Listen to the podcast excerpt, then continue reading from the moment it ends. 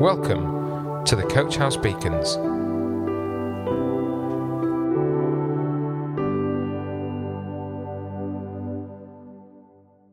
Well, I don't know about you, but the days at the moment just seem to keep morphing into each other. There's very little distinction between one day and the next. Imagine being a robot that kept doing the same task without deviation over and over and over again. Day in, day out. Monday, Tuesday, Wednesday, Thursday, Friday, Saturday, Sunday, and then repeat. It wouldn't be much of an existence, would it? I'd like to welcome you to today's beacon. By all counts, this is number 91 since we've floated the idea of doing these devotionals to keep connected with each other in the lockdown. I'm Andy, and it was my privilege to present the very first beacon way back in March. This will be my 11th or 12th effort, I'm even not sure of that, and I'm grateful for the team that's engaged with this venture and shared the load along the way. I'm amazed at the diversity and yet the connection between all the speakers and their messages. The number of beacons produced is akin to nearly two years' worth of Sunday sermons. Pretty amazing when you see it like that. And it's a good job that we're not robots, churning out the same style and message one day after another. How boring would that be?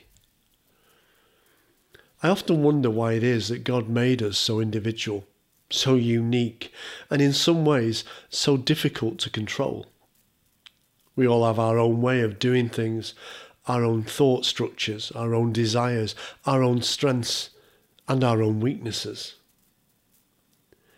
It would have been so much easier to make us obedient, programmed to do right rather than wrong. But that just isn't God's way. If you have children, then you will know that the greatest feeling is when a child does something out of love and obedience. It demonstrates to us, even in all the other frustrating episodes around this one moment, that there is a relationship, a desire to love, and it comes from a deep emotional position. You see, God wants us to have real love towards Him, real relationship, which is an expression of the heart. It just wouldn't demonstrate love if we were programmed and had no emotion or ability to do otherwise.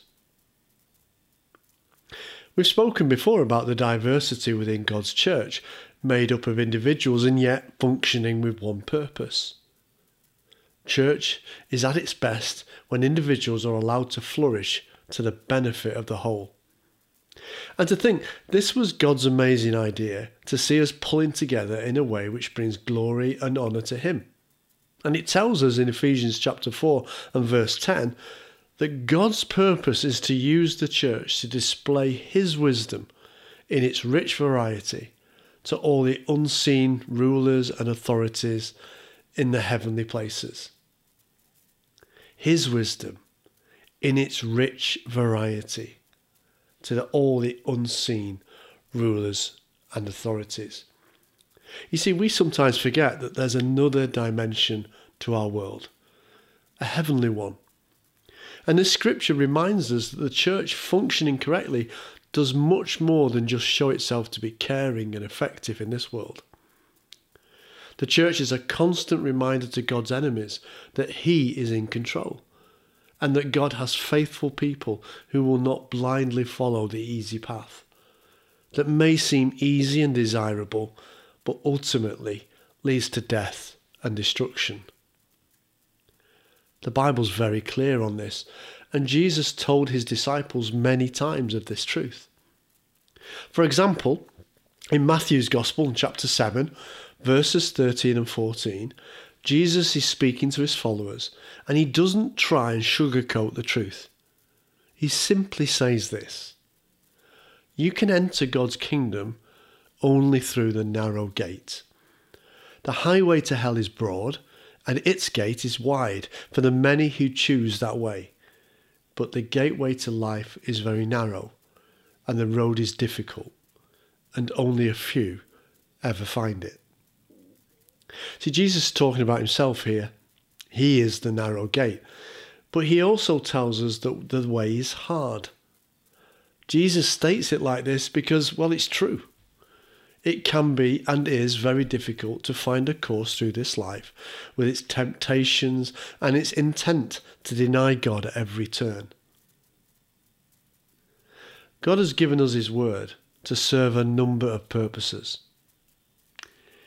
It gives us an understanding of God's character, a character which, is, which does not alter or change and is shown to be steadfast and dependable. It also demonstrates to us God's plan for humanity, a plan to bring His creation back into a loving, safe relationship with Him.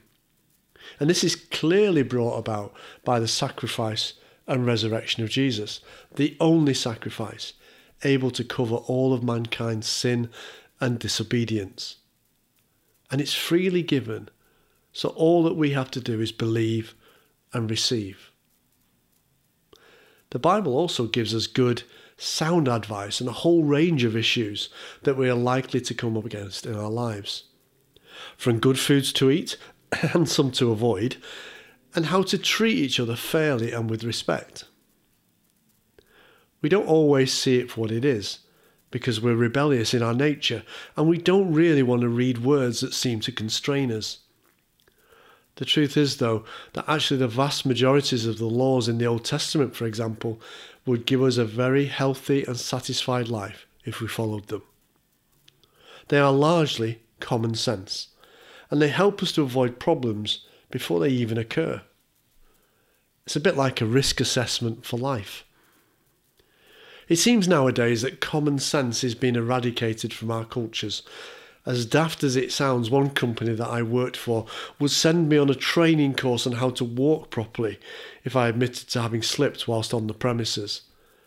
It all gets a bit ridiculous at times, but it's actually there to make sure that the company cannot be sued at a later date. It's there to protect itself. When we read the Bible, we have to accept the risk that ignoring it may bring. It's now my fault if I disagree, disregard its contents or decide to go against God's provision for me in Jesus. The risks are clearly laid out for us separation from God for all time, death instead of life, curses instead of blessings, and judgment rather than salvation. See, we Christians often use the phrase saved to talk about our position with God, and this is what we mean by it. Our relationship with God through the sacrifice of Jesus saves us from what we deserve judgment and hell. This all sounds very heavy and may even be putting some of you on edge. But God has made provision for us because we cannot do anything about it ourselves. The Bible tells us the risks, but it also tells us the good news as well.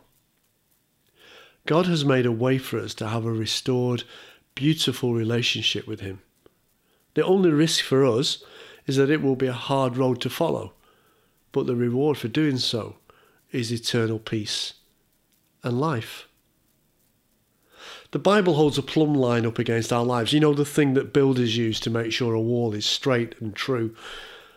The Bible shows us God's standard and then contrasts it with ours.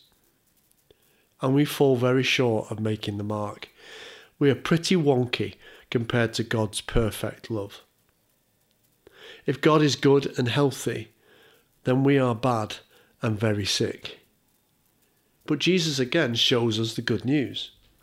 A couple of chapters on in Matthew from where we were before, in chapter 9, verse 12, Jesus tells us this healthy people don't need a doctor, sick people do. He then adds, Go and learn the meaning of this scripture. I want you to show mercy and not offer sacrifices. For I have come to call not those who think they are righteous, but those who know that they are sinners. What the Bible does is show us that we're sinners.